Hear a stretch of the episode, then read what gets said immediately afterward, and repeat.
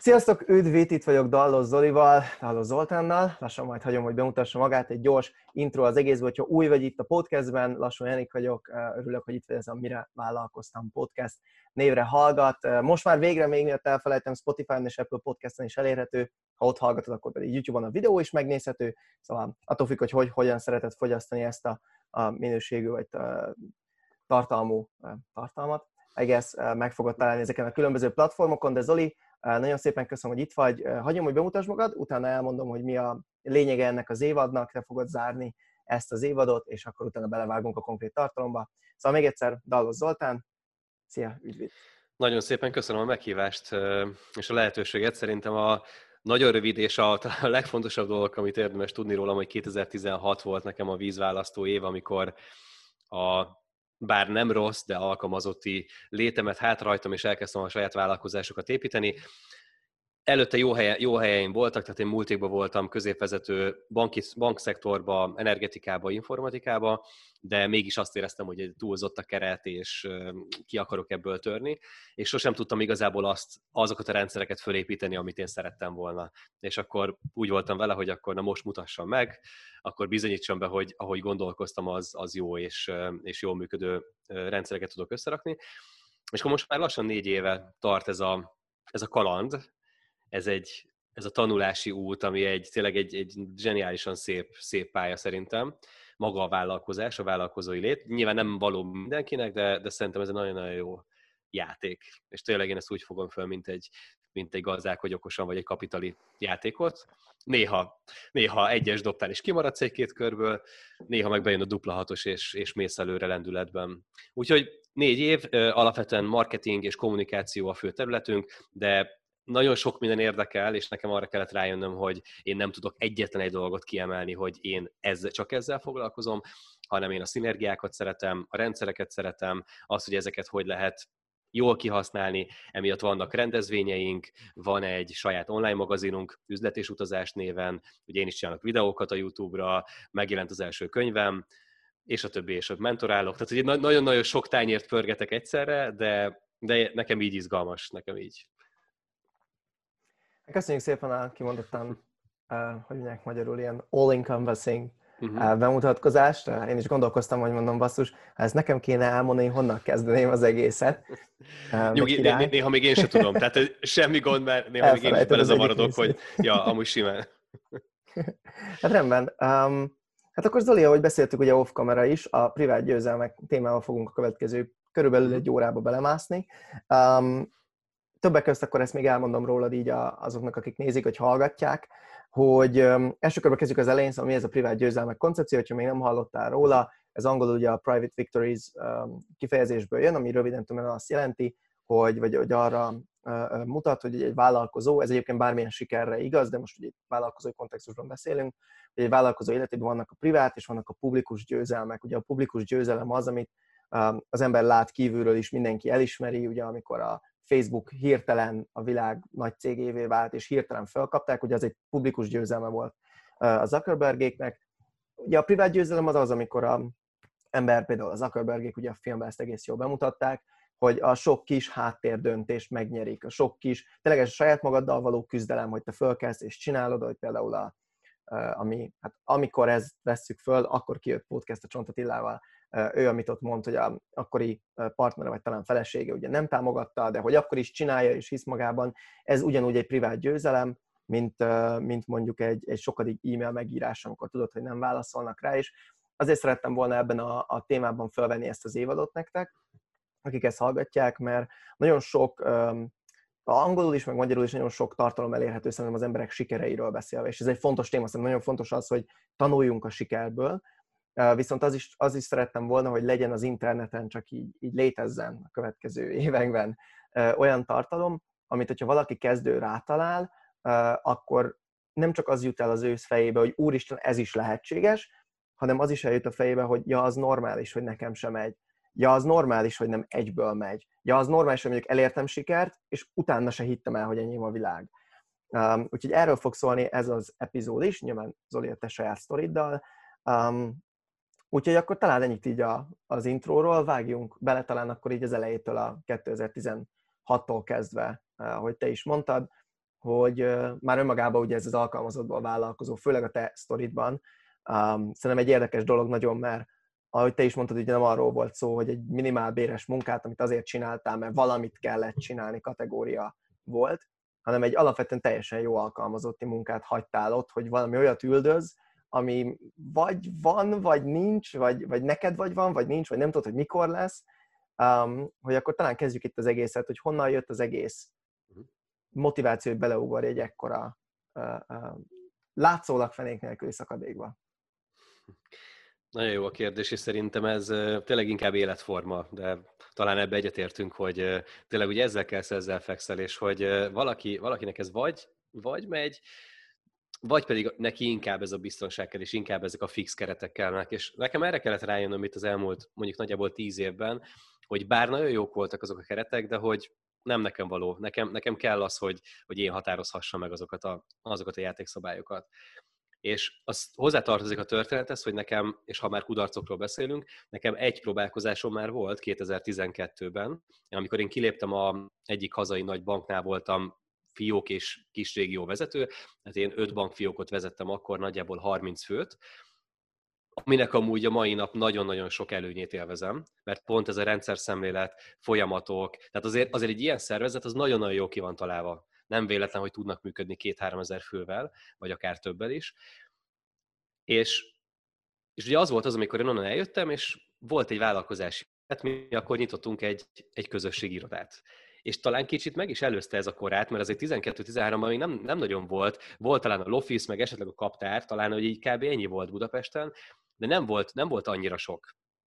És az ötlet jó volt, a koncepció jó volt, a megvalósítás már kevésbé, tehát egyrészt nem jó helyre nyitottuk, nem volt jó a stratégia, a marketing kommunikáció abszolút nem volt, nem, nem, nem, nem jól céloztunk vele, és igazából elfogyott a pénz egy bő egy év után, és vissza kellett menni dolgozni.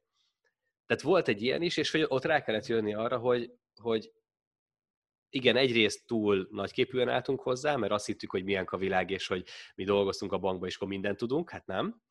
Tehát igenis ez kellett ez a, ez, ez a pofon. Másik meg, hogy tényleg nagyon sok olyan stratégiai döntés van, és én azt látom, hogy sokszor a kezdők beleszeretnek az ötletükbe, és nem tudják eléggé reálisan nézni magukat kívülről. És igazából nekünk akkor mondhatott volna bárki bármit, mi úgy is mentünk volna akkor a fejünk után.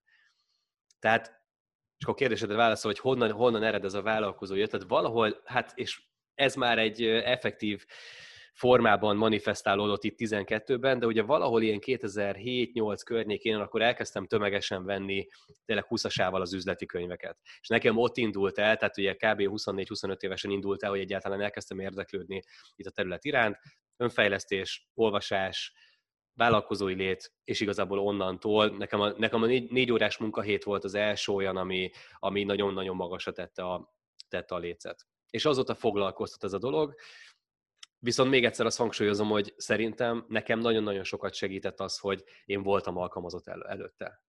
És én azt látom néha, hogy aki, aki ezeket nem élte meg, sokszor azért azt hiányozhat.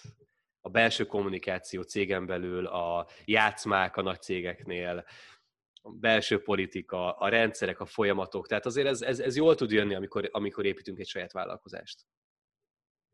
Sőt, sőt ezt ki is emelném, hogy én, én nagyon-nagyon sokáig szenvedtem pont ezeknek a hiányával. Um, én ugye 19 évesen vágtam ebbe az egészbe vele, hát már meséltem neked sokszor személyesen, de hogy én, én azt sem tudtam, hogy létezik marketing. Tehát, hogy uh-huh. már így az ember hallott róla, de hogy jó. És, és én az első egy-két próbálkozásomnál én ott álltam, hogy miért nincs vásárló, vagy nem, elvileg kéne, és így ott kellett rájöjjek, hogy ja, hogy ez nem dísznek van. Úgyhogy ja, ebben nagyon egyetértek, nem beszélve az összes többiről, amit, amit mondtál ugye a rendszerektől kezdve, amik hát sokkal később jöttek, de, de még fontosabbak is. Um, ha tovább haladunk az egésszel egy picit, ugye mi volt itt az első, már ezek után akkor 16-ban, uh-huh. Mi volt az első próbálkozásod, hogy, hogy ment egyébként, mhm. amikor abba hagytad? Én azt emelném ki, ami, ami nekem nagyon-nagyon sokat adott, ugye van egy olyan oldalunk, hogy üzlet és utazás, meg a rendezvényeink, ugye ez a, ez a két szó valahogy, ami, amikor gondolkoztam azon, hogy mi legyen a Facebook page a neve, akkor így, ha, mondom, engem ez a két dolog érdekel igazából, és akkor ezt így egymás mellé dobtam, ebből lett egy brand.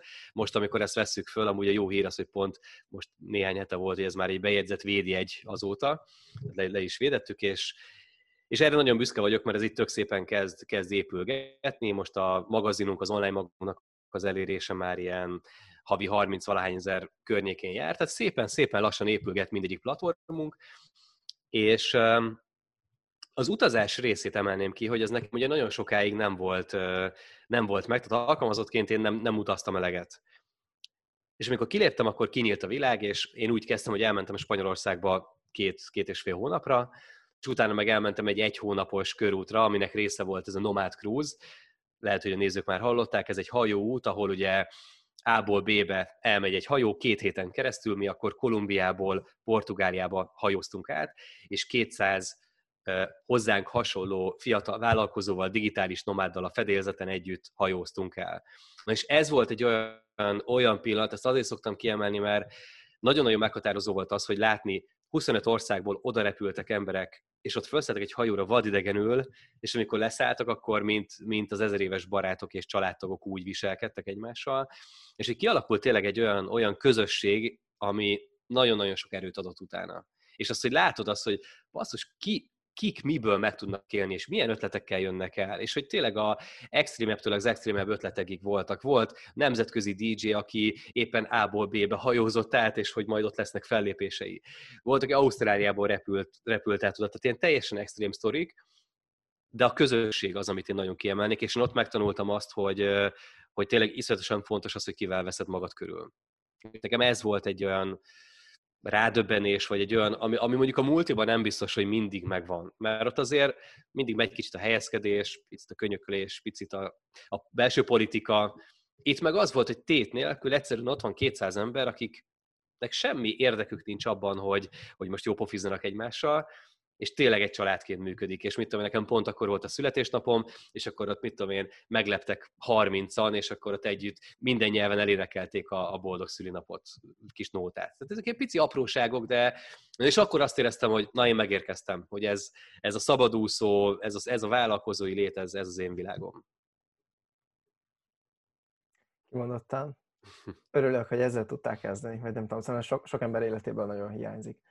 Én is egyébként ezt is személyesen már mondtam neked sokszor, hogy nem tudom, hogy hol lennék, hogyha ha a barátaim között a többség nem vállalkozó lenne. Tehát szerintem ez annyira brutálisan nehéz sokszor, ez az, ez az életstílus, hogy, hogy enélkül nem tudom, hogy lehetne csinálni. Um, hol tartottál egyébként, amikor um, elmentél erre? Tehát, hogy oké, okay, akkor meg volt a Facebook oldal, gondolom, de így, így maga a vállalat vállalkozás az így mi volt, vagy, vagy, mhm. vagy hol Hát ott még, ott még nagyon útkeresésbe, és sőt, igazából azt mondom, hogy az első ilyen másfél év, az még egyáltalán nem volt egyértelmű, hogy akkor ebből mi is lesz. És én igazából billegtem a, az agency modell, az, hogy most akkor ügynökség legyen, és ügyfeleket szolgáljunk ki a marketingre, illetve valamilyen saját projekt között. És igazából ott volt egy, volt egy sikertelen projekt, az első egy év az itt is elment, tehát az egész 2017-es év az egy kísérletezés volt, és ott egy rossz üzlettárs választás miatt az a projekt az beleállt a földbe, és igazából nekem 2018 nagyjából közepén volt az, amikor a mostani, mostani képet elkezdtem építeni. Tehát ami most látszik kifelé, az most nagyjából egy ilyen két és fél éves történet. Elkezdtem hogy a saját kommunikációmat, utána ugyanezt cégként kommunikálni, illetve ez a kis projekt, az üzlet és utazás, mint önálló entitás, az is így elkezdett életre kelni. És akkor most igazából ezt a háromat, ezt a három csatornát tolom így egymás mellett. De még mindig talán a személyes kommunikációm az sokkal erősebb, mint, mint az összes többi, és ez jól is van így, tehát hogy ez, ez nem is probléma, sőt, Persze, hát mindig ahhoz lehet a legkönnyebben kapcsolódni. Egyébként a személyes brandet nem akarom mondani, hogy könnyű építeni, de azt a legkönnyebb. Ugye egy rendes corporate brandet építeni, tehát egy rendes ilyen céges vizét azért azt hiszem sokkal nehezebb. És ezt szerintem nagyon sokan benézik, nem tudom, te mikkel találkozol így a, a kezdővállalkozók körében, de nagyon-nagyon sokszor van az, hogy, hogy tényleg arra teszik a, a, a figyelmet az elején, hogy legyen szép csili logó, meg névegykártya, mm-hmm. meg, és valójában Noah Kagan gondolom megvan az Absumumnak a, a vezetője, neki vannak ilyen ja, kis, igen. kis videói, hogy a Facebooknál volt, nem tudom, 30. alkalmazott kb, tehát nagyon az elején ott volt, és neki vannak ilyen kis videói, hogy felejts el minden ilyet, felejtsd el a, a névjegykártyát, minden, szerezd meg az első ügyfeled egy hétvége alatt. Csap fel a telefonodat, hívogass fel a régi ismerőseidet, kérje ajánlást, és szerezd meg az első ügyfeled. Akár féláron, vagy harmadáron, vagy töredékáron, tök mindegy, de legyen meg az első pici sikerélmény, és szerintem ezt nagyon sokan, és mi is ezt rontottuk el például a 12-ben, hogy berendeztük az irodát, csili-vili volt, minden nagyon szuper volt, csak éppen nem volt benne fizetőképes ügyfél. Tehát, hogy így csak az egyetlen apróság hiányzott belőle, hogy Persze. valaki fizessen érte.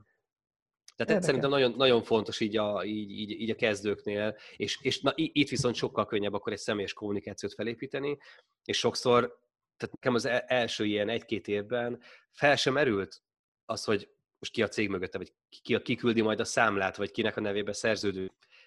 Teljesen tök mindegy volt.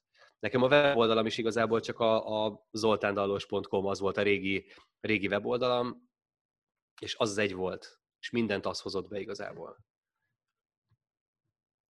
Hát ez, igen, aki engem is ismer kicsit jobban, vagy tavalyi években ismert, nálam ugyanez volt, hogy legyen pénz, legyen cash flow, legyenek kliensek, vásárlók, legyen levalidálva az egész. Amit mit szeretnék, kinek, hogyan eladni, és akkor majd utána ezekkel lehet foglalkozni. De még mielőtt belemegyünk, ez most már ugye a sztoridnak a vége, um, attól függ, hogy mennyi publikus belőle, az az első év, az hogy nézett ki? Mert hogy nyilván az ember így utólag, ugye ez, ez egy ilyen tök érdekes tematika, amire én se figyeltem fel eddig, csak most már ugye ez az ötödik ilyen beszélgetésem, és nekem most már nagyon egyértelmű, hogy, hogy ezeken így át szoktunk rohalni, hogy jaj, hát volt egy év, ami kiesett. Uh-huh. De ezt ugye azért tudjuk, hogy nem így néz ki, szóval ha benne vagy, és én is emlékszem az első évemre, pont most találtam videókat, meg, meg, meg beszélgetéseket abból az évből, azért ez brutálisan nehéz tud lenni, és szerintem nagyon sokan, akik ezt hallgatják, még bőven ezt tapossák, hogy nem tudják, hogy, hogy, hogy, hogy miből lesz a siker, miből nem, csak csinálok valamit, aztán hát vagy működik, vagy majd lesz valami, um, hogy nem tudom ebből az első évből mennyit szeretném megosztani, nyilván itt tudom, van egy része, ami nem annyira publikus, szóval azt de nem a, a, a, nagy része az igazából, tehát hogy nem, nem, nincs benne semmi titok, mi elkezdtünk egy szolgáltást nyújtani, ami tényleg így kilőtt az egekbe, és nagyon-nagyon-nagyon jól indult, mert megtaláltunk egy ilyen nagyon szűk kis, kis níst, egy ilyen kis piaci rést, ami tényleg beigazolódott, hogy igazunk volt, és nagyon-nagyon jól elindult fölfelé, csak mondom, nem akarok mutogatni senkire, mert, mert nyilván ez egy közös döntés volt, hogyha valakivel összeállsz, és de nekem ez a legnagyobb tanulság belőle, hogy ez az egész üzlettárs kérdését, ezt nagyon át kell gondolni, hogy ki miért akar egy üzlettársat választani magának, de lényeg a lényeg az, hogy az elvárásunknak az oka, vagy ennek a projektnek a, a, a vége az egyértelmű azért volt, mert, mert nem, nem működött jól. És az érészem volt az ügyfélszerzés, a csapatépítés, a, a, a rendszereknek a kiépítése. Én azt gondolom, hogy ebben vagyok jó, csak amikor már ezt le kellett volna szolgáltatni, akkor ott, ott, ott recsegett a rendszer. És de mondom, szerintem ebből az igazi főüzenet, hogy, hogy és amit el szoktam mondani, meg a könyvemben is leírtam, hogy egész fejezet szól a, ez az üzlettárs és társulás kérdéséről, hogy most már egyértelműen azt látom, hogy soha nem mondta, hogy soha, nyilván már lehet, hogy sőt biztos, hogy fogok társulni, vagy biztos, hogy fogok így projekt alapon, vagy egy-egy dologra társulni. De én azt gondolom, hogy mindig fel kell tenni a kérdést magunkba, hogy miért van szükségem üzletársa. És nagyon sokszor ugye az van, hogy tényleg így a nagy lendület, a szerelem hevében így megyünk előre, és hú, de jó, vállalkozunk együtt, nagyon jó barátok vagyunk. Na igen, tehát ez, ez tök jó, csak hogy nem biztos, hogy pár év múlva is ugyanazok lesznek a, a, az éppen az aktuális kihívásaink, céljaink, élethelyzetünk, lehet, hogy én körbe akarom utazni a világot, neked meg négyesikre is születnek, és akkor egy tök más élethelyzetbe kerülünk hirtelen. És, és ebbe sokszor nem gondolnak bele. És már csak azért is ugye a, a, a vállási statisztika, vagy pontosabban a, a cégeknek a, a sikertelenségi rátája, az valami tízből egy, ami mondjuk túléli az első öt évet. Tehát azért nagyon sok megy, megy, a, megy a sülyeztőbe, és ezt kell végig gondolni, hogy erre teszed föl gyakorlatilag a megélhetésedet, hogy közösen valakivel összeállsz. És én azt látom, hogy nagyon sokszor ugye két dolog szokott lenni, vagy az, hogy nagyon egyetértünk mindenbe, és hogy így kb. kb. megerősítjük egymást, és, és buzdítjuk egymást, vagy pedig azért állunk össze valakivel, mert kiegészítjük egymást. Én erős vagyok ebben, ő meg inkább ebben. Én inkább extrovertált vagyok, ő meg sokkal inkább elemző típus, és hogy tök jól el van a háttérben és kiegészítjük egymást, és ezek baromi jól működhetnek, tehát azért azt nagyon fontos kiemelni, hogy vannak nagyon-nagyon jó példák, de ez egy kockázat, és ezt, ezt érdemes átgondolni az elején, hogy biztos, hogy, hogy szükséges-e.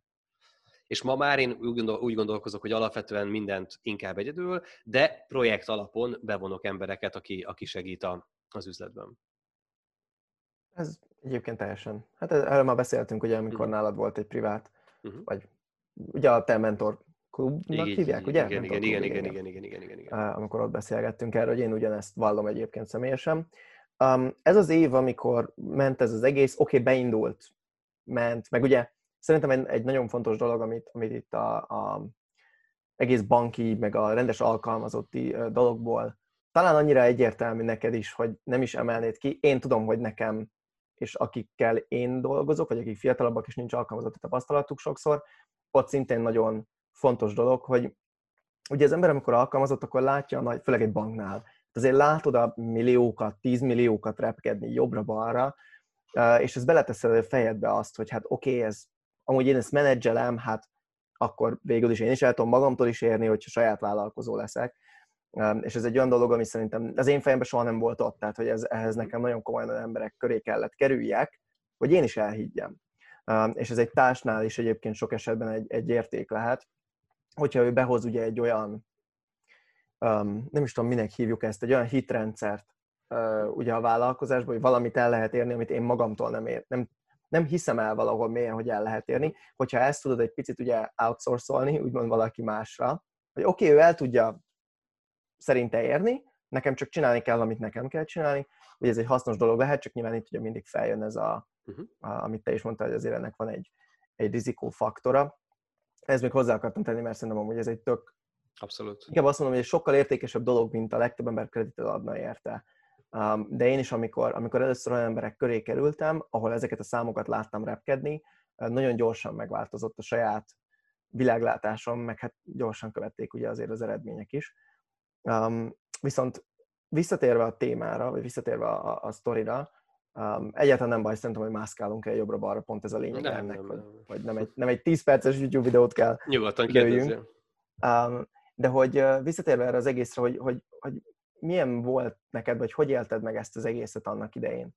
Um, akár a, a kezdeti rész, tehát nem tudom, hogy mennyi idő volt, hogy ez fölmenjem, hm. akár azokat, mert azért azt tudjuk, hogy amikor, amikor az ember benne van egy ilyen folyamatban, legyen ez egy magánéleti, elválunk valakitől, egy, egy hm. barátnőtől, egy feleségtől nem váltam ezt, nem tudom, de gondolom nehéz lehet, vagy akár egy üzleti partnertől, olyan nekem is volt, azért az fáj, az nagyon rossz tud lenni. És valószínűleg a többség ezen végig fog menni, aki ezt hm. hallgatja. Valamilyen szinten valahogy, hogy az milyen volt neked, vagy, vagy hogy élted meg, hogy tudtál végigmenni rajta? Figyelj, amúgy nyilván nagyon-nagyon sok ilyen kényelmetlen szituáció van, tehát ez, ez ugye csak egy a sok közül, de nagyon-nagyon sok sok ilyen van még, akár az ügyfelekkel kapcsolatban, akár egy kollégát kell elküldeni, akár tényleg ott valami, valaki nem válik be, valakiben csalódsz. Tehát, hogy azért szerintem nagyon sok ilyen emberi tényező van ebben az egész, egész játékban, és és nyilván nehéz, tehát baromi nehéz, főleg az, hogy most és én azért emelném ki ezt, mert itt építesz valakivel, és közösen terveztek, és akkor egyszer csak kiderül, hogy ja, akkor most akkor mégis egyedül vagyok, vagy akkor újra kezdhetem az egészet, és hogy az összes eddigi energia az így ment a levesbe. Tehát inkább, inkább ez a nehéz benne, hogy, hogy mindig, mindig megújulni, és hogy mindenben a pozitívat látni meg. Szerintem ez egy, ez egy barom nehéz, hogy ott, ott akkor ne az legyen, hogy így lemegy az energiaszinted, és akkor nem csinálsz semmit mondjuk hónapokig, évekig, hanem oké, okay, mit tanultam belőle, rázd meg magad, és hogy menjél tovább. És szerintem talán ez a, ez a nehéz, és ebben tud megint csak segíteni a, a környezet, hogy, hogy tényleg ezeken így minél könnyebb legyen túllendülni. És ez nálad, tehát én elindult az egész, volt egy, tehát ez a környezet akkor már megvolt körülötted, és onnan kaptál Hát ez így folyamatában hát, erősödött. Tehát én, én mindig is azt gondolom, hogy nyitott voltam eléggé, meg, meg barátkozós, és hogy tehát nekem a kapcsolatrendszerem alapvetően mindig megvolt, és hogy már 2000, nem tudom, 10-től jártam ilyen különböző üzleti közösségekbe, és, uh-huh. és építgettem picibe ezeket, azért nem egy óriási hálózat, de meg volt az a néhány száz vagy ezer ember, aki, aki, akivel így lehetett kapcsolódni. És igazából nekem azért volt talán egyszerű, és ez is, tehát maga a kapcsolatépítés is szerintem egy olyan, amit, amit így vállalkozóként muszáj űznünk, és, és érdemes űznünk. És ugye emiatt nekem annyi volt relatív egyszerű, hogy nagyon sok mindenre megkerestek mindig. Segítsek ebbe, abba, amabba, a tanácsadással, kivitelezéssel, valamivel. Ugye nekem az egész marketing az így autodidakta módon jött, így megtanulgattam magamtól, meg a saját, saját kísérletezésekből jött az egész, de tehát, hogy megkereste különböző kérésekkel, igényekkel, igazából csak az volt sok idő, mire kitisztult az, hogy oké, okay, akkor egyáltalán ezek közül mihez értek igazán, vagy mi az, amit szívesen csinálok egyáltalán ebből, mi az én hozzáadott értékem mondjuk egy, egy marketing kampányhoz, vagy stratégiához. És ehhez kellett nekem sok idő, mire letisztult, sőt, még, még most is tisztul folyamatosan. Még most is változik nagyon sok mindent a, a, a szolgáltási palettánk. Ez hogy alakult egyébként nálatok ki? Mert ugye az elején gondolom hm. nem ennyi, most már az elég sokan vagytok, de az elején, ahogy te is mondtad, azért ez nem volt egy ennyire tiszta dolog, hogy oké, okay, kell erre egy ember, arra, meg arra, meg ez a szolgáltatás, és ezek a kliensek, vagy ez hogy, hogy, hogy nézett ki nálad ez az egész folyamat, hogy elkezdtek megkeresni téged, um, és akkor voltak ezekben olyan részek, amik tetszettek, mások nem, vagy volt valamilyen ilyen jó, ennyire általában nem teátrális. Hát az elején, nem, az elején mindent elvállal az ember. Tehát szerintem ez megint csak minden kezdőre igaz, hogy elején mindennek örülsz, ú, de jó, új, új ügyfél, csak hát ugye ott vannak a hibák, hogy egy, nem számolod ki azt, hogy egyáltalán az megéri-e. Tehát nagyon sokszor ugye elvállaljuk akár kisebb áron, mert annyira akarjuk, csak legyen meg az ügyfél, és igazából közben meg a végén nullás lesz a projekt, tehát ilyen is van. Kettő, elvállalsz mindenkit, és nem szűröd meg azt, hogy, hogy, hogy kivel akarsz dolgozni. Ez a másik tipikus, mi is belefutottunk, és ebből talán a legnagyobb tanulság az, hogy, hogy hallgass a megérzéseidre és hogyha tényleg úgy érzed, hogy na, ezzel az ügyféllel baj lesz, vagy át, valami nem oké vele, nem nyitott, nem őszinte, nem tiszta kommunikáció, csúsztatások vannak benne bármi, akkor, akkor inkább engedd el, inkább mondjál nemet rá. És amikor ezt éreztük, hogy valami nem, nem lesz oké, na abból, abból lett a, a, a probléma, vagy a nem fizetés, vagy akármi. Mm. Tehát szerintem ez, ez, ez a másik, hogy a, az elején ugye minden, mindenkit is ki akarunk szolgálni, és, és még nem, nem specializálódsz, és, és igaz, tehát nem, nem érthet mindenki mindenhez, a marketingben sem. Tehát a marketing annyira, annyira széles a paletta, annyira sok, sok területen kell mozogni. Igen, én azt gondolom, hogy van egy rálátásom mindenre, de nem én vagyok a legjobb egyik területen sem. Én megkeresem magam mellé azokat a specialistákat, akik nagyon jók a hirdetéskezelésben, nagyon jók a videózásban, nagyon jók a ügyfelekkel jól tudnak bánni, kommunikálni, vagy a közösségi médiában, és inkább velük veszem magam körül, és én meg összefogom az egészet fölülről. Tehát én ebben vagyok jó, hogy vezessem, szervezzem ezt a, ezt a csapatot. Ez tök király egyébként. Meg ez is egy olyan dolog, ami talán ezt, ezt a legnehezebb egyébként ide elérkezni, nem? Mert hát és főleg azért, igen, és főleg azért, mert ugye a bankos időszakban én akkor voltam a legeredményesebb, amikor ez a nagyjából 10-20 fős csapatom volt, uh-huh. csak hát ott ugye megkapod készen, tálcán az egészet, Igen. csak vezest. Csak amikor saját büdzséből kell felépíteni, akkor, akkor iszonyat nehéz. És erecseg ropog a rendszer, még nincsen elég cashflow, de már kéne új ember, aki besegít. Tehát, hogy ez egy ilyen kicsit ilyen ördögi, és bele vagy ragadva az elején, és ráadásul ugye az, az, az egyik nagy mondás, hogy a tízes meg a hármas szorzóknál létszámban ott vannak ugye a nagy, nagy váltások. Tehát amikor egy főről három főre fölmész, háromról tízre, tízről harmincra, harmincról százra, azt mondják, nagy okosok, és sok-sok céget megvizsgálva, hogy ezek azok a határok, amikor így szinte teljesen újra kell szervezned a működésedet. Nyilván még egy idő vagy, addig, addig egyszerű, mert magadról kell gondoskodni, főleg a mostani adórendszer a lehető legjobb, ami létezhet a világon. Kiszámlázod, valami pici adót befizetsz, és a tiéd a pénz, kész, elköltöd. Tök egyszerű.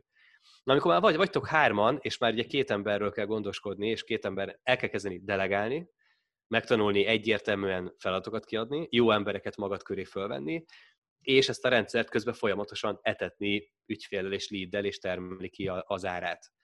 A következő, amikor tényleg 10 fő, és ugye mi most ezt, ezt, ezt a szintet közelítjük, vagy ugye ezek a problémák jönnek a következő szintnél, hogy hogy tíz főnél már egyszerűen operatív dolgokat egyre kevesebbet tudsz csinálni, ha ezt, ezt te vezeted. És ugye most van az, hogy, hogy már mindent, mindent le kell delegálni, és így, és így nekem csak az építéssel, meg az ügyfélszerzéssel kell foglalkoznom, és elengedni azokat a operatív szálakat, amit még mindig csinált az ember, vagy már csak nagyon minimálisan. Elkezdeni gondolkozni azon, hogy akkor egyértelmű fele, felelősségi körök legyenek, tehát hogy pontosan legyen meghatározva, hogy kinek mi a dolga, mi a felelőssége. Ugye ez, ez egy nagyon nagy mondás, ezt, hogy ne, ne feladatot delegálja, hanem felelősséget. Tehát, hogy, hogy tényleg ruház fel az embereket, és bíz meg bennük abban, hogy, hogy azt ő el fogja tudni végezni ezt a feladatot. Úgyhogy mi most itt vagyunk ennél a szintlépésnél, és akkor várom igazából a következőt, a 30 fő, az meg ugye az lesz, amikor már kell egy valószínűleg középvezetői réteg, ott megint új kihívások jönnek majd, de mindegyik ilyen, ilyen váltás, egy ilyen ugrás, az, az iszonyatosan nehéz megugrani, szerintem. Hát ezt alátom támasztani. Az első kettőt ismerem, igen. többit még nem. Igen, be. igen, De ezt alá támasztom. Viszont figyelj, még mielőtt tovább megyünk a sztoriba, felhozta egy dolgot, ami uh-huh. ha mhm. bárki ismer engem, szerintem veled is beszélgettem erről személyesen. Még a YouTube-omra is csináltam erről egy videót, bár az egyik legkevésbé nézett videó, de tipikusan ez az egyik olyan alapköve az én világlátásomnak, amit, ami, ami, ami nagyon sokszor szóba jön, ez a felelősség. Uh-huh. Hogy um, tök, tökre örülök, hogy felhoztad, nagyon-nagyon örülök. Egyáltalán nem terveztem bele, hogy belekérdezek, mert sok köze nincs szerintem a sztorihoz. Um, a sikersztorikhoz van, ugye, hogy az ember felelősséget vállal az életéért, felelősséget vállal azért, hogy elérjen valamit, amit nem ő kontrollál, és hogy hogy vállalsz felelősséget egy dologért, amit nem te kontrollálsz. Uh-huh. Viszont az is tök egyértelmű, ez nálam is a legkisebb, tényleg még itt a magyar márkákon belül is, amiket én kezelek, látszik, hogy azzal tudok jól együtt dolgozni, aki képes felelősséget vállalni az ő kis uh-huh. köréért. És akkor, hogyha ő a videókat elviszi saját felelősséggel, akkor én elviszem a sales marketinget, akkor a, az asszisztent, stb. És hogy nem tudom, erről egy picit esetleg tapasztalataidról, mhm. tippeket, akár csak a saját a saját, már úgy értve tapasztalat, hogy a saját életedben hogy alakítottad uh-huh. ezt ki, um, egy multinál például az ember azért nyilván máshonnan jön, ezt nekem nulláról kellett megtanulni. Um, te valószínű ugye egy más úton keresztül tanultad meg ezt az egészet. Nem tudom, esetleg erről, ha, ha uh-huh. szeretnél picit tökre kíváncsi lennék a véleményedről. Hát figyelj, szerintem ott indul az egész, hogy, hogy vállalkozóként felelősséget kell vállalnunk, és minden értem vagy a felelős. Tehát itt indul az egész.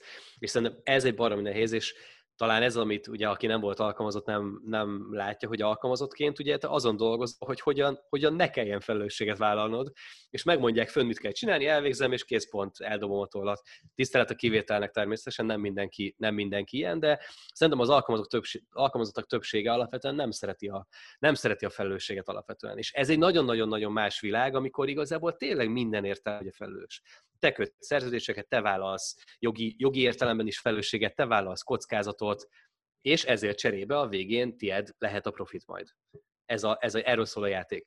És szerintem az egyik legfontosabb, hogy tehát mondok egy konkrét példát, hogy ha az egyik kollega nem jól, nem jól teljesített, vagy nem hozta az eredményt, vagy nem úgy történt, ahogy megbeszéltük, akkor persze meg kell nézni azt, hogy ő mit csinált, és megvolt-e az aktivitása, megvolt-e a...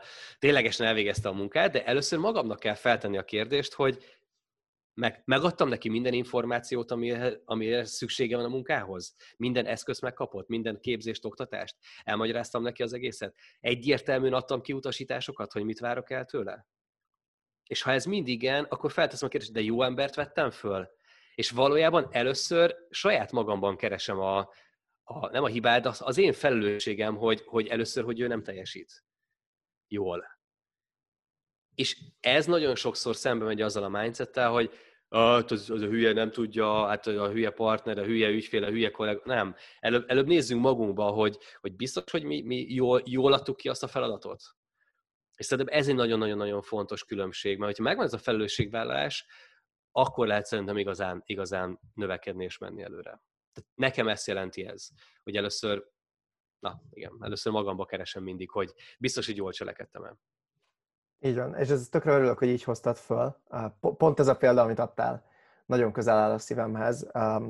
Az elmúlt, így, hogy mi is rendezzük át, most mhm. már egyszerűen annyi, csak a magyar márkákkal is annyi munka van, hogy egyszerűen nem bírom én elmenedzselni. Tehát most már kell egy dedikált ember a videókra, stb és most sokat interjúoltattam az elmúlt hónapban, most már megvan a két új jelölt, úgy néz ki, úgyhogy tökre örülök neki, és kiadtam egy ilyen kis tesztet, hogyha a privátban érek el, átdobom, de a lényeg az, hogy annyi volt a teszt, hogy volt négy feladat, szóval nem ilyen küld be a CV-det, mit tudom én, mhm. nekem erre nem volt hál' Istennek szükségem, viszont itt van négy példa um, esemény, vagy így, ez így uh-huh. történt, valami rád volt bízva, nem működött, mivel indoklod meg? És per vagy ki a hibás. És nagyon vicces volt olvasni a, a, a válaszokat, amit te is mondtál, szerintem 50 valahány ember jelentkezett így egy nap alatt, utána lezártam, és kapásból a fele hárította a felelősséget. De hogy így egyértelműen hárította a felelősséget. És um, utána nálunk ebből egy családi ebéd folyamán vasárnap, a hugom az pszichológiát tanul, anyukám uh, jogász, most lesz ügyvéd, elég komoly cégeknél dolgozott, szóval így elég mindenkinek elég sok belelátása van ezekben a témákban, és feljött ez az egész, És, és így a végére fogalmazódott meg bennem nagyon az, amit azóta szoktam mondani például a, a mostani videóvágomnak, hogy ugye azt nem értik meg, mert hogy, hogy kívülről nézve, hogy ez ilyen fura, hogy, hogyha mondjuk én vagyok a, a nem tudom, videós, maradjunk ebben, mert mhm. az, az nekem ismerős, akkor miért az én felelősségem az, hogyha nincsen kint holnap videó, hanem is én veszem föl, csak én vágom. És nagyon nehéz szerintem megérteni egy ilyen, én alkalmazotti dologban annyira nem látok bele, szóval nem akarom ezt a szót használni, de hogy egy ilyen általános mentalitásban nagyon nehéz felfogni, hogy hogy lehet valami az én, hát hibám, hogyha nem megy ki, hogyha nem én nekem kell megcsinálni.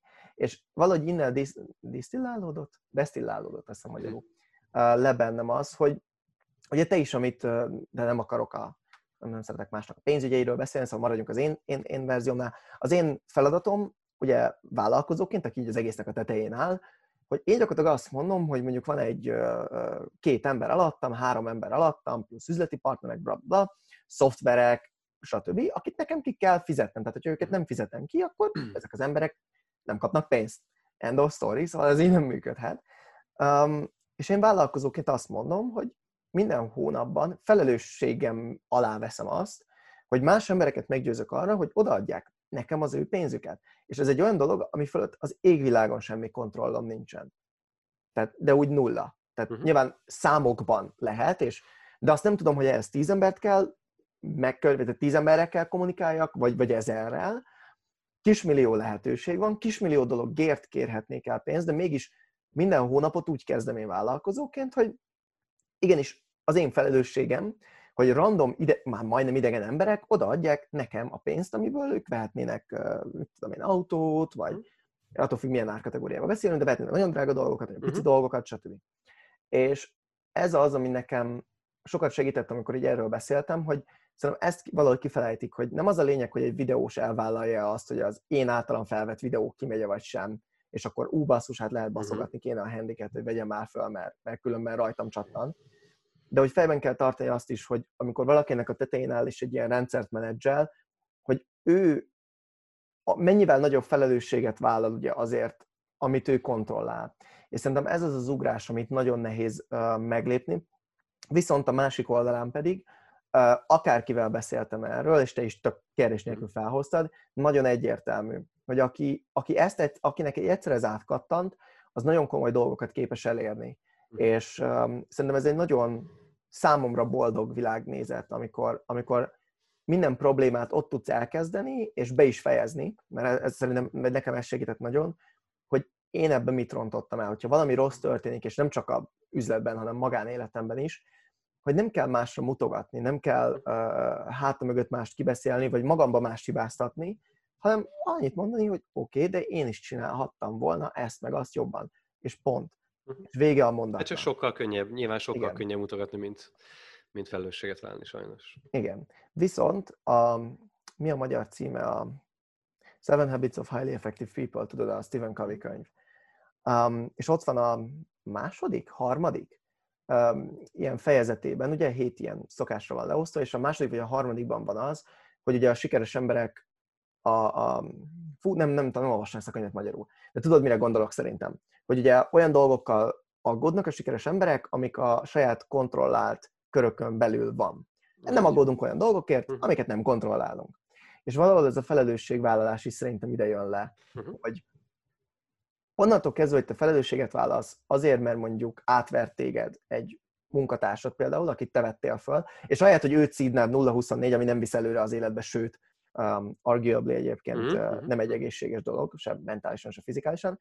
Helyett azt mondod, hogy oké, okay, én mit csináltam rosszul, mit nem segítettem neki, mm-hmm. rossz embert vettem föl, ezek mind olyan dolgok, amiket én kontrollálok. Mm-hmm. Jobb interjúvalás, jobb rendszerek, jobb emberismeret, stb. stb. Szerintem az ad egy nagyon komoly lelki békét utána, hogy le tudod mm-hmm. zárni, és tudsz előre haladni. Úgyhogy nem tudom, esetleg erről, ha van ennyi, ennyi monológot csak erről az egészről Figyelj, hogy, ide hogy, egy, egy, egy gondolat például, ami, ami kapcsolódik is ide, hogy ha már alvállalkozók és ugye és alvállalkozók néha tovább repülnek, hogy, hogy az is előhozhat benned egy, egy olyan érzést, hogy is én beletettem itt mennyi időt, energiát képeztem, ő meg így repül tovább, és ez ugye megvan, a vállalkozó alkalmazott, tök mindegy, miről beszélünk, igazából bárki tovább, tovább léphet, de mondjuk ha a vállalkozó, akkor ugye nagyobb esély van rá, hiszen ő vállalkozói mentalitású inkább, pont azért a vállalkozó, és lehet, hogy te egy ügyfele leszel az ötből. És ez, ez valahogy majd téged priorizál. Na és igazából nekem ez, ez, ez volt még egy ilyen nagy rádöbbenés mondjuk az elmúlt ilyen másfél évben, hogy bizonyos stratégiai kulcspozíciókat, az sokkal inkább most alkalmazotti státuszba tervezem, illetve már el is indult, el, el is indultak ilyen felvételek, hogy, hogy teljesen más mindsetben vannak azok az emberek, akik alkalmazottnak szeretnének jönni dolgozni, és nagyon máshogy gondolkoznak azok, akik szabadúszó alvállalkozók. És nekem ez is egy nagy rádöbbenés volt, hogy úgy indultam el az egésszel, hogy én csinálok egy ilyen szabadúszó hálózatot, és mindenki szabad, és akkor mi csak közvetítjük a munkát, és el kellett jönni arra, hogy azokhoz a célokhoz, amiket én kitűztem, és ahogy én szeretnék működni, ahhoz ez nem passzol. És, én, és rá kellett jönni arra, hogy ez egy, ez egy rossz feltételezés volt, és most folyamatosan megyünk el abba az irányba, hogy, hogy inkább alkalmazottakat veszek föl majd. Tehát ezt például ez, ez, ez nekem egy, egy olyan, hogy igen, és ezt én, én gondoltam rosszul, tehát ez, ez az én döntésem volt, hogy ebbe az irányba mentünk el. Ez tök érdekes egyébként, hogy felhoztad, az ember megy egy teljes kört. Uh-huh. nem? Egyébként ez nekem is kicsit feltűnt, hogy, hogy elindulsz ebbe a úristen, végre szabadság, nem határozod meg az idődet, óráidat, munkaórát, az csak, amit akarok, uh-huh. és te egyre jobban rájössz, hogy de azért jó, ha minden nap felkelsz korán. Uh-huh. Meg azért nem rossz, hogyha van egy munkaidőt, hogy még ne dolgozz túl magad. Uh-huh. De azért, azért nem rossz, hogyha nem 0-24 utazol, mert mondjuk tudsz fókuszálni. És hát te, te, te meg most hm. már ugye az alkalmazottak felvevésénél jársz, ami aztán tényleg a... Hát és ugyan, ugyanez volt, az, te, ahogy mondod, hogy az első egy-két évben én eldobtam az öltönyt, én csak izé egyszínű pólókba jártam, és, és igazából tényleg próbáltam egy teljesen mobilis, digitális nomád életet élni. És most úgy érzem magam, hogy ezt így kicsit kipipáltam, és hogy ez így megvolt ez a szakasz az életemben, és most, most építeni akarok birodalmat, céget, csapatot, mindent de hogy kellett az időszak, hogy azt is kicsit megtapasztalni, és fogok utazni ezután is, de hogy azt már én sem tudom elképzelni, hogy így reggeltől estig menjek non-stop, hanem igenis kell a stabilitás, igen kell az, hogy fix, gyors internet legyen, tudod, hogy hol tudsz tárgyalni, tudod, hogy hol, hol vannak olyan helyek, és otthonosan mozogsz, és sokkal hatékonyabb vagy, azért ezt valljuk be, amikor egy helyben vagy. Ez így van. Na meg a fókusz. Fókusz, fókusz meg a konzisztencia, két olyan abszolút, dolog, ami abszolút elengedhetetlen. Ugye a struktúra adja a szabadságot, így, és így. nem fordítva. De hát igen. Zoli, még mielőtt elmászunk nagyon a vállalkozás fejlesztés irányba, ez egy következő interjú lesz, csak okay. érdekesek, ezek brutálisan érdekes témák, nekem személyesen a jelenlegi helyzetemben. Um, kicsit menjünk vissza ebbe a digitális nomád mhm. időszakodba, uh-huh. hogy nem kell feltétlenül a negatív dolgokról, ugye a privát győzelmek nem a uh-huh. negatív dolgokra alapszanak, csak általában ugye abból születnek, de hogy milyen volt ez az időszak neked, hogy élted meg, nem tudom, meghatározó élmények akár, bármi, amit ebből azért mégiscsak üzlet és utazás, nem véletlenül, hogy hogy nézett ez ki? Hát figyelj, most e-, e-, egy-két ilyen tényleg ilyen projektnek az indulása szerintem mondjuk az lehet érdekes, hogy ami most látszik belőle, hogy tényleg azok, azok mondjuk hogy indultak el, és pont ebben a nomád életben indultak el, mondjuk a, az első rendezvény például 2018. szeptember talán 6-án volt, amikor egész tavasszal és nyáron azon kattogtam, hogy hát ugye mi is ott találkoztunk, azt mondom, a 19-es Freedomex vagy Freelancer Fesztiválon valamelyiken találkoztunk, és hogy néztem, hogy azelőtt is ugye már nagyon sok voltak ilyen konferenciák, ilyen utazós, meg ez a szabadúszó életmódról, de hogy én azt éreztem, hogy szerintem nincs elég. És akkor jött a gondolat, hogy érleltem magamba sokáig, hogy oké, kéne egy ilyet csinálni, akkor legyen ennek üzlet és utazás a neve. Na és akkor ott is például az, hogy amikor a, amikor még előtte nap úgy, úgy izgulsz, mert ott van a 100 fős terem, és akkor el, eladtál 22 jegyet mondjuk. És akkor mondom, basszus, tök égés lesz, mondom, ott leszünk üresen a terembe, pénzügyileg, és egy tök nagy bukó lesz az egész, és úgy így indultunk el, és akkor a vége az volt, hogy tényleg már mindenkit meghívtam, akit ismertem, hogy gyere mm. ingyen, csak, csak, csak legyen tele az a terem, és akkor végül is annyira nem volt rossz, hogy volt nem tudom 50-60 fizetős vendégünk, meg még egyszer ennyi ö, meghívott, vagy nem tudom, összesen 90 fő, de hogy mégiscsak sikerült megcsinálni, és mondjuk ez kellett ahhoz. Tehát ez is egy olyan kis pici győzelem volt, ami ahhoz kellett, hogy azt mondtam másnap, hogy basszus, úristen, csináljuk a másodikat, mert ez mm. zseniális. És akkor most ott tartunk, hogy elkészült, már tíz ilyen rendezvényen túl vagyunk. Wow. Tehát a koronavírus előtti március 5-én akkor volt a tizedik ilyen, ugye kettő havonta van egy ilyen este, és ezek olyan, olyanok, mint a TED, TED előadások, tehát abszolút így a inspiráció, motiváció, tudásmegosztás, tehát abszolút erről szól, és ez nem egy, nem egy szélszes konferencia, vagy nem, nem az a cél, hogy itt eladjunk, hanem, hanem hogy értéket adjunk. Ez mondjuk az egyik ilyen, amit kiemelnék. A másik, meg, másik ilyen szerelem projekt, nem tudom, hol van a könyvem, szóval, mm. És annak a megszületése volt még egy olyan, hogy, és, és szerintem ez az, az, az a nagy tanulság ebből nekem, hogy ha megkérdezem nagyon sok embert, hogy mi a vélemény egy könyvről, az ilyen, hú, az ilyen presztízs, az ilyen uh-huh. óriási nagy dolog az ember életében. És nagyon sokszor ugye azért nem kezdünk bele egy ilyen projektbe, mert, mert dübörög a kis hitűség, és akkor azt mondjuk, á, hogy jövök én ahhoz, hogy, hogy egy könyvet írjak? Hát ki, ki vagyok én? Mit tudok én, ami, amit érdek, érdekes lehet az emberek, ki fogja azt megvenni, ki fogja elolvasni ezt a könyvet? Senki. És ugye nagyon-nagyon sokan ezzel a mindsettel állnak ehhez a kérdéshez hozzá, mint, mint nagyon sok minden máshoz az életben. És nyilván bennem is volt egy csomó ilyen kérdés, kétel, hogy ki mit fog gondolni, hogy most én mit, mit bóckodok egy könyvvel. De az életem egyik leges legjobb döntése volt, hogy ebbe belevágtam, mm. és, és elkészült. És valójában tényleg kutatómunka, össze kell rakni, meg kell fogalmazni, kell találni tényleg grafikust, szerkesztőt, nyomdát, és utána el is kell adni, tehát hogy, hogy az egy dolog, hogy mondjuk elkészül, és ott pózolsz az ezer darab könyvvel, de utána azt el is kéne adni valakinek. És és ez egy nagyon-nagyon-nagyon szép tanulási folyamat szerintem, minden aspektusában. És én nem tudok írni, tehát hogy én azt, én azt fel is vállalom, hogy én ugye szellemíróval íratom a könyvet, tehát minden egyes fejezetet azt egy fél napon keresztül mondtam föl, és ugyanígy ilyen zoomos vagy skype-os meetingek során én csak mondtam, mondtam, mondtam, mondtam, mondtam a sztorikat, és akkor abból, abból lett egy írásos anyag. És ugye így hm. készült el nekem a könyv, de például az segített bennem, és akkor még egy, még egy tip, hogy, hogy én is halogattam mint nagyon sokan én is halogattam mondjuk ennek a könyvnek a, az elkezdését, a megírását, és tudod, amikor azt érzed, hogy ez a cél az így túl nagy, és így ilyen megfoghatatlan, és inkább bele se kezdesz, mert, mert túl nagy az a cél, és én így voltam ezzel a könyvvel, hogy úristen, hogy álljak egyáltalán neki. Mm. És ugye nekem az volt a megoldás, hogy volt egy januári rendezvényünk, és én akkor kitűztem azt a célt, hogy akkor május 15-én, a születésnapomon akkor lesz a könyvbemutató. Ki is írtam az eventet, meg is hirdettem, hogy minél nagyobb legyen a teher, és akkor, de még egy betű nem volt meg belőle. És akkor volt, volt igazából négy hónap arra, hogy megírni, összerakni nyomdába, és, és el is adni utána. És akkor most ott tartok, hogy elment ilyen, nem tudom, 800 darab körül, körülbelül belőle, ami nem sok, de mondjuk ugye teljesen saját kiadás és saját, saját értékesítés csatornákon ment el. Nekem ez fontos, mert én szeretném ismerni a vevőimet, hogy ők bent vannak mind a, a, a rendszeremben, és na ez, ez egy olyan, olyan, olyan siker, ami, amire nagyon-nagyon büszke vagyok, és, és a legjobb döntés volt az életemben, hogy ez a könyv ez megszületett. És nem pénzügyileg, tehát az nagyon fontos kiemelni, hogy ez egy totál nullás projekt kb.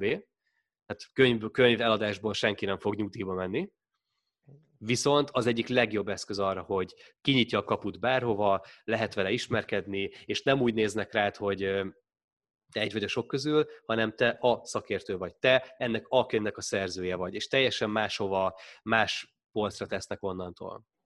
Tehát egy iszonyatosan jó eszköz. Ez kimondottan.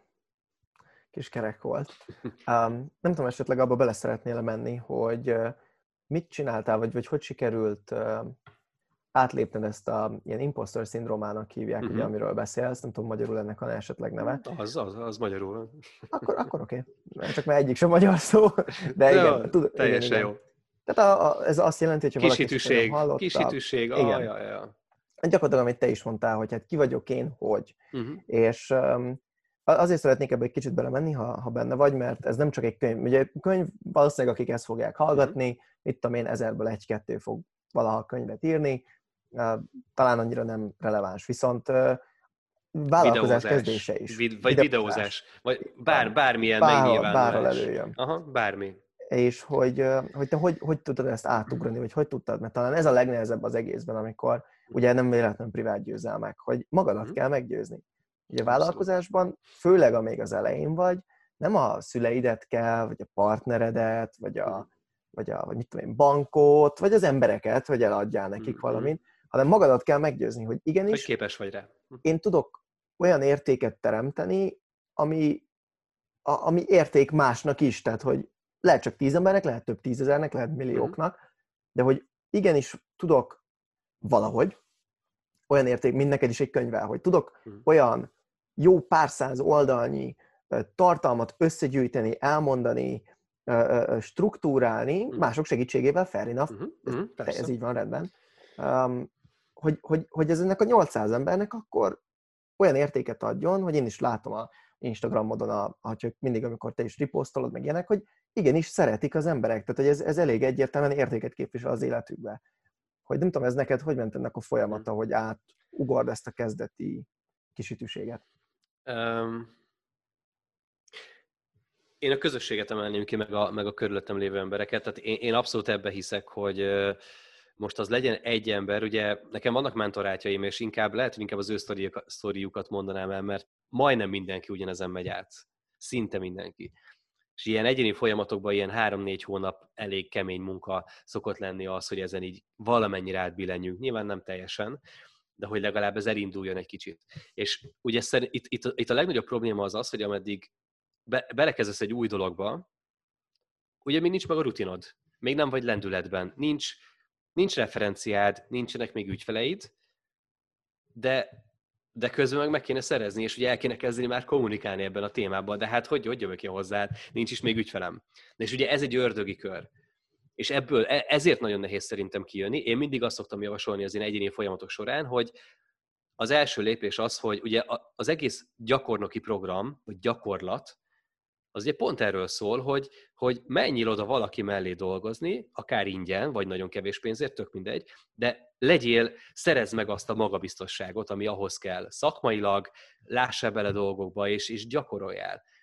És én mindenkinek azt szoktam javasolni, amikor elindulunk egy ilyen folyamattal, hogy csinálj meg öt, öt projektet ingyen, vagy tíz konzultációt ingyen, vagy tök mindegy, azért, hogy tanuljon. És tisztázza ott a konzultációk alatt, hogy figyelj, ez azért lesz neked díjmentes, mert nekem tök fontos lenne a visszajelzésed, és, és szeretnék gyakorolni. Ezért ez díjmentes lesz, ha majd tovább ajánlasz valakinek, azt nagyon megköszönöm. Ennyi. És bár ezzel lehet egy, egy alapvető magabiztosságot szerezni, ez szerintem az első megoldás. A másik megoldás, hogy milyen emberekkel veszed magad körül. Itt ugye lehet egyéni, segítség, coach, mentor, egy tapasztaltabb vállalkozó, aki segít neked, most vagy díjmentesen, vagy pénzért, vagy tök mindegy milyen formában, de hogy valahonnan kérjél segítséget. A másik pedig az, hogy különböző csoportok, ez lehet egy, egy mastermind csoport, lehet egy üzleti klub, egy üzleti reggeli, bármelyiket is választod, biztos, hogy ők jó hatással lesznek arra az énedre, aki esetleg kételkedik magában. És szerintem az, az a legfontosabb megoldás, hogy ilyen emberekkel vedd magad körül, és aki pedig e, ennek, ennek a, az ellenkezőjét táplálja benned, és nem hisz benned, azt mondja, hogy át, ez úgyse fog sikerülni, és sajnos az a baj, ezt is mondjuk ki, hogy ez előfordul, hogy ez a baráti körben vagy a családban van, előfordul, de ezeket az embereket egy picit el kell tolni magunktól. És vegyük magunkat körül olyan emberekkel, akik, akik, akik segítenek és támogatnak ezen. Ugye az, én nagyon-nagyon nagy, nagy, nagy kedvenc az a mondás, hogy, hogy itt a körülötted lévő öt embernek az átlaga vagy. Szerintem ez baromira igaz. Tehát érdemes átgondolni, hogy ki az az öt ember, akivel a legtöbb időt töltöd. És ezt tudatosan, tudatosan megválogatni. Ugye én benne vagyok mastermind csoportban, meg van egy saját klubom is, ahol ugye oda-vissza inspirálják az emberek egymást, nagyon sok olyan barátom van, mint, mint te is, akivel bármelyik beszélgetésünk olyan, hogy az mindkettőnk energia szintje így szerintem megemelkedik tőle, mert, mert csak az ötletekről beszélgetünk, és csak a, az inspiráló jövőről beszélgetünk. És igen, és azokat az embereket, akik akivel negatív, cinikus, beszólogat, azokat szépen le kell vágni. Le kell vágni. És ez nehéz. Tehát szerintem ez a, és akkor válaszolva a kérdésedre, vagy így összefoglalva, hogy ennek az egész kisítőségnek szerintem a társadalmi nyomás, társadalmi elvárások, amit hozunk otthonról, a neveltetésünk, a, a családi hátterünk, az oktatás, ez mind-mind-mind hibás érte, és a megoldás pedig szerintem tényleg ez a, a gyakorlatszerzése és egy olyan közeg kialakítása, aki, aki támogat és inspirál. Így van. Sőt, pont múltkor a nulladik vagy, vagy harmadik lépés, attól függ, hova akarod pozícionálni, amit egyébként te is elkezdtél mondani, csak nem szedted ki külön lépésbe, hogy ugye csinálni kell, neki kell állni. Így van. És van, van egy pont, ahol már tényleg édes mindegy gyakorlatilag, hogy hogyan Mhm. vagy mit, de csinálni kell, és a előző, most már hétfő, amikor ezt vesztük fel, előző hétszerben voltam a Tusinak, Tusnadi Rolandnak az eseményen, mindig elfelejtem mi a neve, de mindegy, um, és, és pont ő mondta a, jaj, hogy hívják, mindig elfelejtem, a top három ingatlannak a tulaja, valami Tomi, Tamás. Mindegy, és, és érdekes volt, mert volt a színpadon többiek, volt, aki nagyon önfejlesztő is volt, ugye volt a Mhm. ingatlan mágnes, vagy nem tudom, minek lehet írni, Mhm. hát egy, egy nullásokkal sikeresebb, mint bárki más a teremben, és, és hogy az egyedüli dolog, amit ő mondott, az egyedüli önfejlesztői tipp az ez volt, hogy már nem emlékszem, mi volt a konkrét megfogalmazás, de a lényege az volt, hogy action creates clarity, hogy Uh-huh. csak kezd el csinálni, és a többi az úgy is jön. Ugye, hogy a bálnát is csak harapásonként lehet megenni, angolul mondják, hogy muszáj egy ponton csak nekiállni csinálni. Viszont nagyon örülök, hogy kiemelted a, a gyakorlat szerzést, és, és tökre tetszik, hogy nem is az eredmények miatt, vagy, vagy ezek nyilván tök fontos, de pont az, amit, amit én is mondtam, hogy az én sztorimban is annyira fontos volt basszus, hogy lássam, hogy lehetséges, hogy, hogy, hogy egyszerűen ezek az emberek körül legyek, és, és a nagyjáboli vágyott életstílusom munkában, sikerekben, barátokban, gyakorlatilag bármi áron e körül legyél az elején, mert ez talán az egyedüli, ami képes elég ideig, legalábbis nekem így nézett ki, erre nagyon emlékszem, hogy elég ideig el tudtam vonni a figyelmemet túl sok pozitív és inspiráló emberrel és, Uh-huh. és élettel, ami akkor még nem volt az enyém, csak annyira ez volt körülöttem, hogy, hogy elvonta az Ez, agyamnak lett a, a, va- ez lett a figyelmet. valóságod. Ez lett a valóság. Egész addig, amíg dolgoztam, Uh-huh. és egyszer csak így, így, így öm, nem tudom, minden mai napig az jut eszembe, hogy így átestem a vonalon, vagy így átestem a gól vonalon. És így az nagyon megvan az a pillanat, amikor megszületett így az első nagyobb siker, és így, így emlékszem, hogy így majdnem szó szerint egy, egy, egy ilyen rohadt nagyot sóhajtottam, hogy így, úristen, megérkeztem, hogy akkor most már lehet, tehát hogy, hogy most már az agyam legnegatívabb része is el kell higgye, hogy lehet, mert hogy megcsináltam.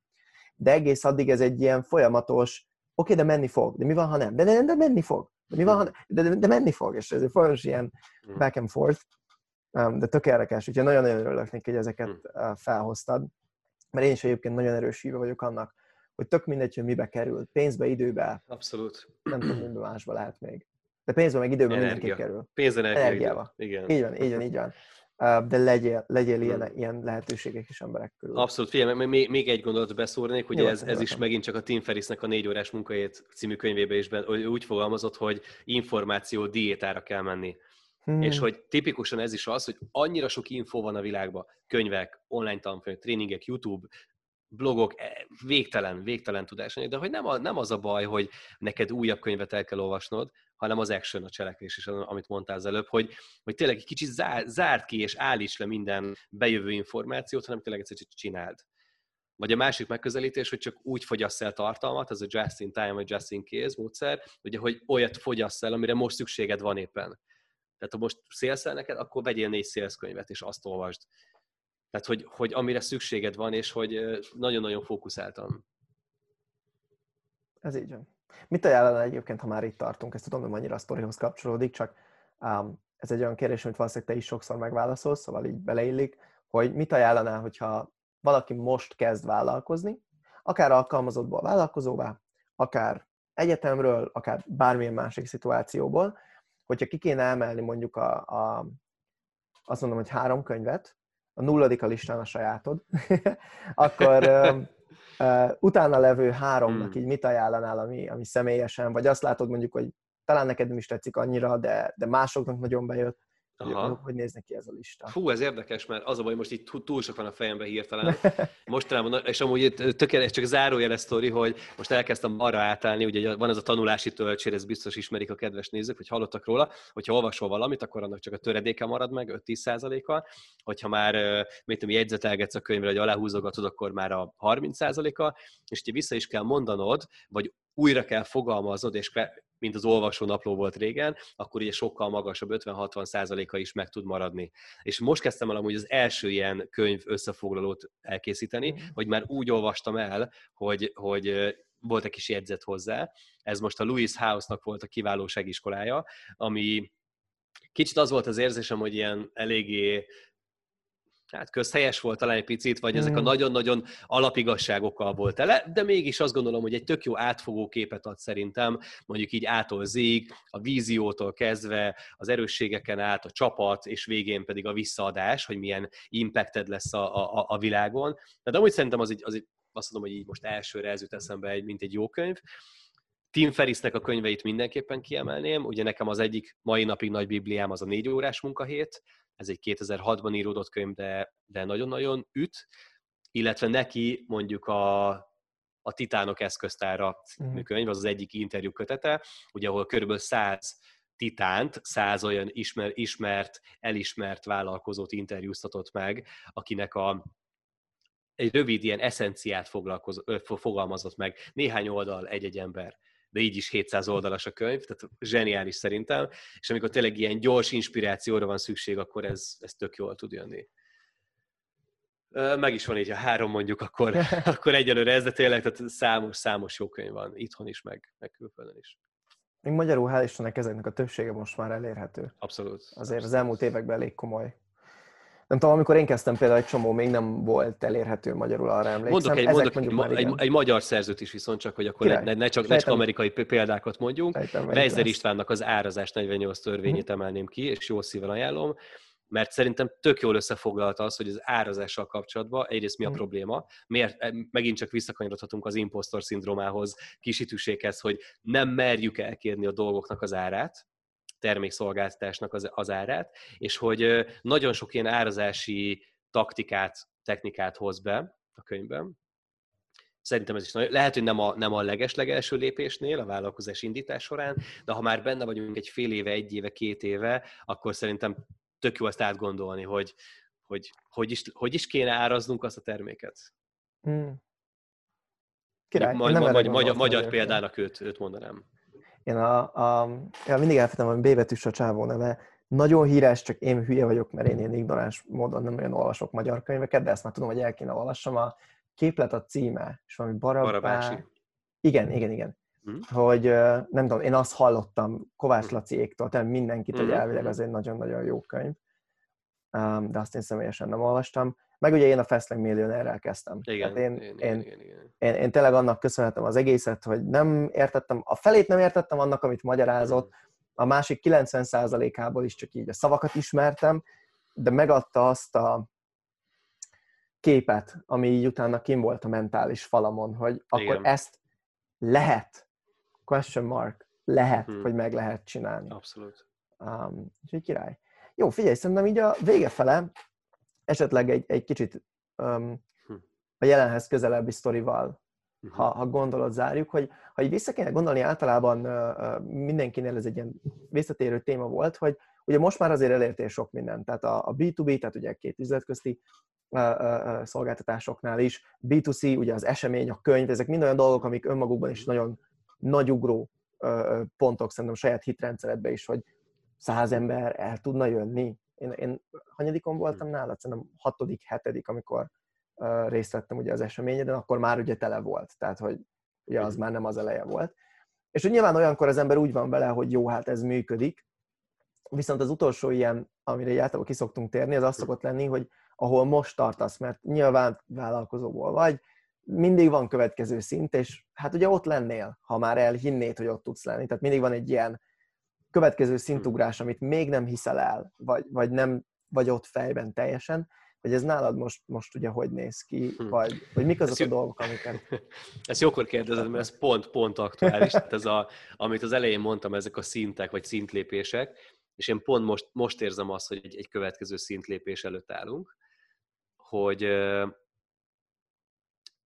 azt gondolom, hogy a, a hátterünk, talán a múltam miatt, a háttereink azok azok már sokkal előrébb járnak, mint ahol mi valójában vagyunk. Tehát a rendszerünk, a folyamataink, az emberek, a, szerintem ahogy gondolkozunk, az már egy, egy mondjuk egy tízszer ekkora cégnek a gondolkodásmódja, csak egyszerűen még, még a frontunk nem tartott. Tehát még, a, még az ügyfélszám, meg, a, meg az egész árbevétel cashflow még nem tartott, ahol amúgy tarthatna, és már fel vagyunk rá készülve.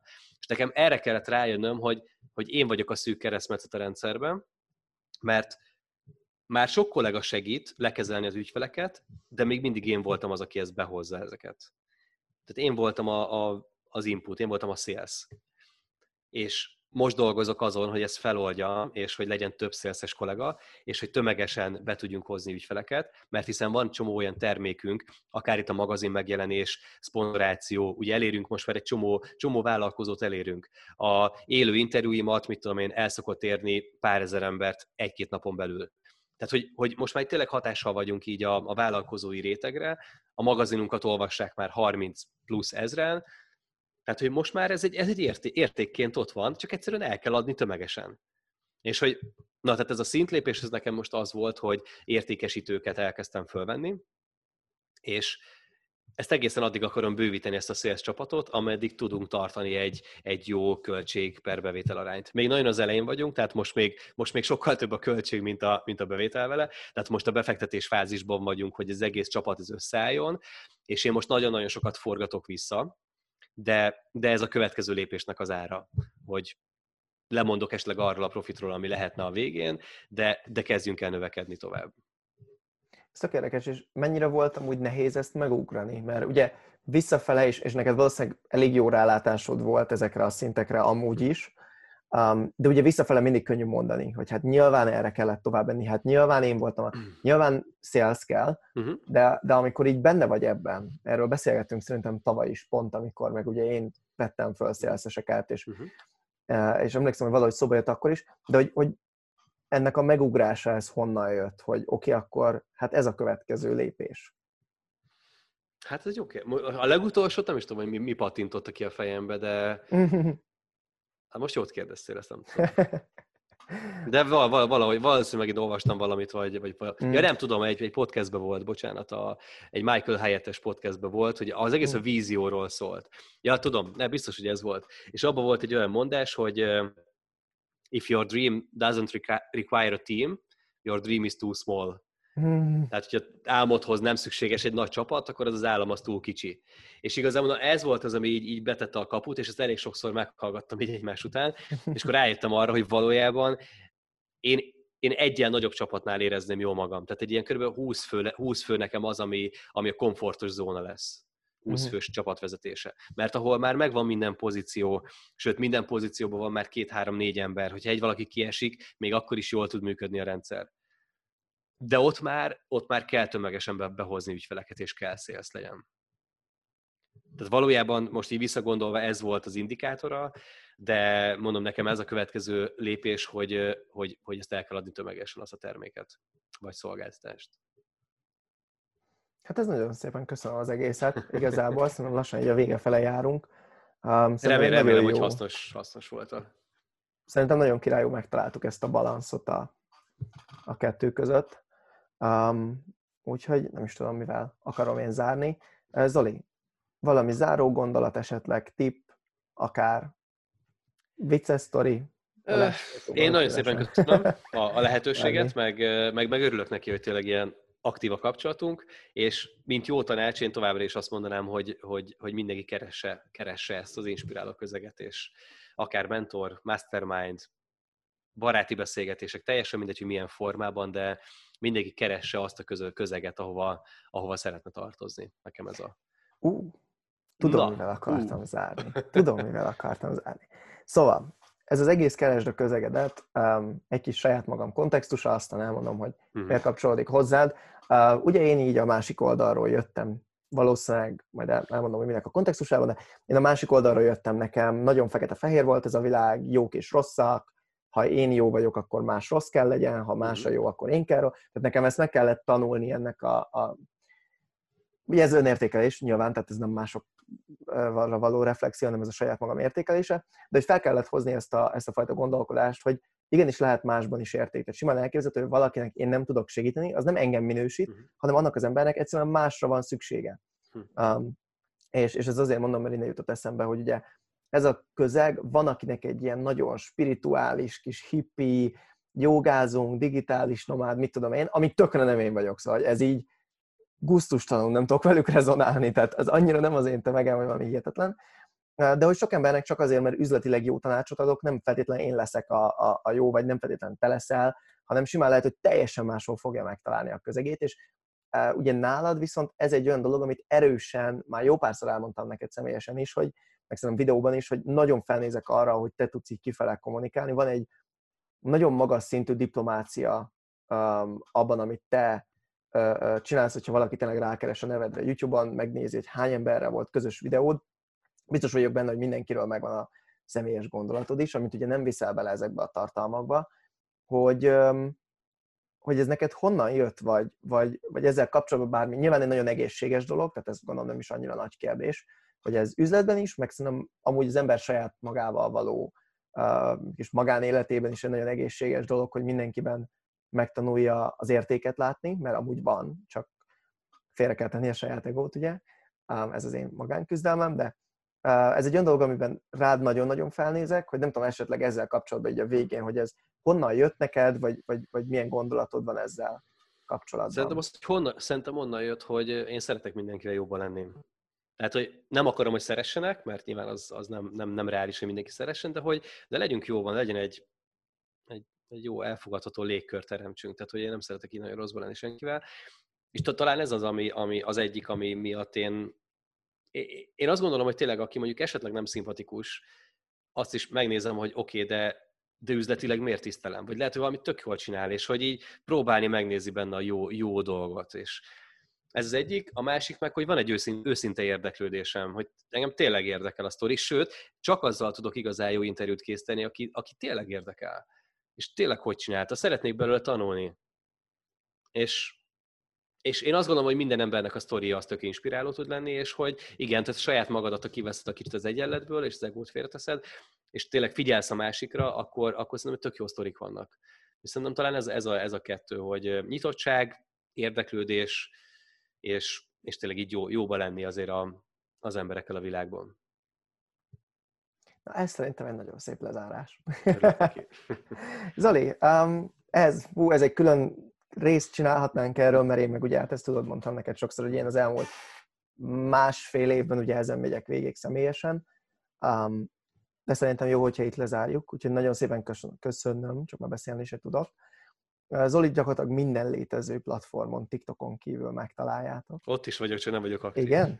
Oh, Oké, okay, hát akkor, akkor ott is. De gyakorlatilag mindenhol megtaláljátok. Az ügynökségét is, téged is személyesen tökéletül ki van alakítva úgyis a content rendszer, szóval gyorsan rá lehet mindenre találni.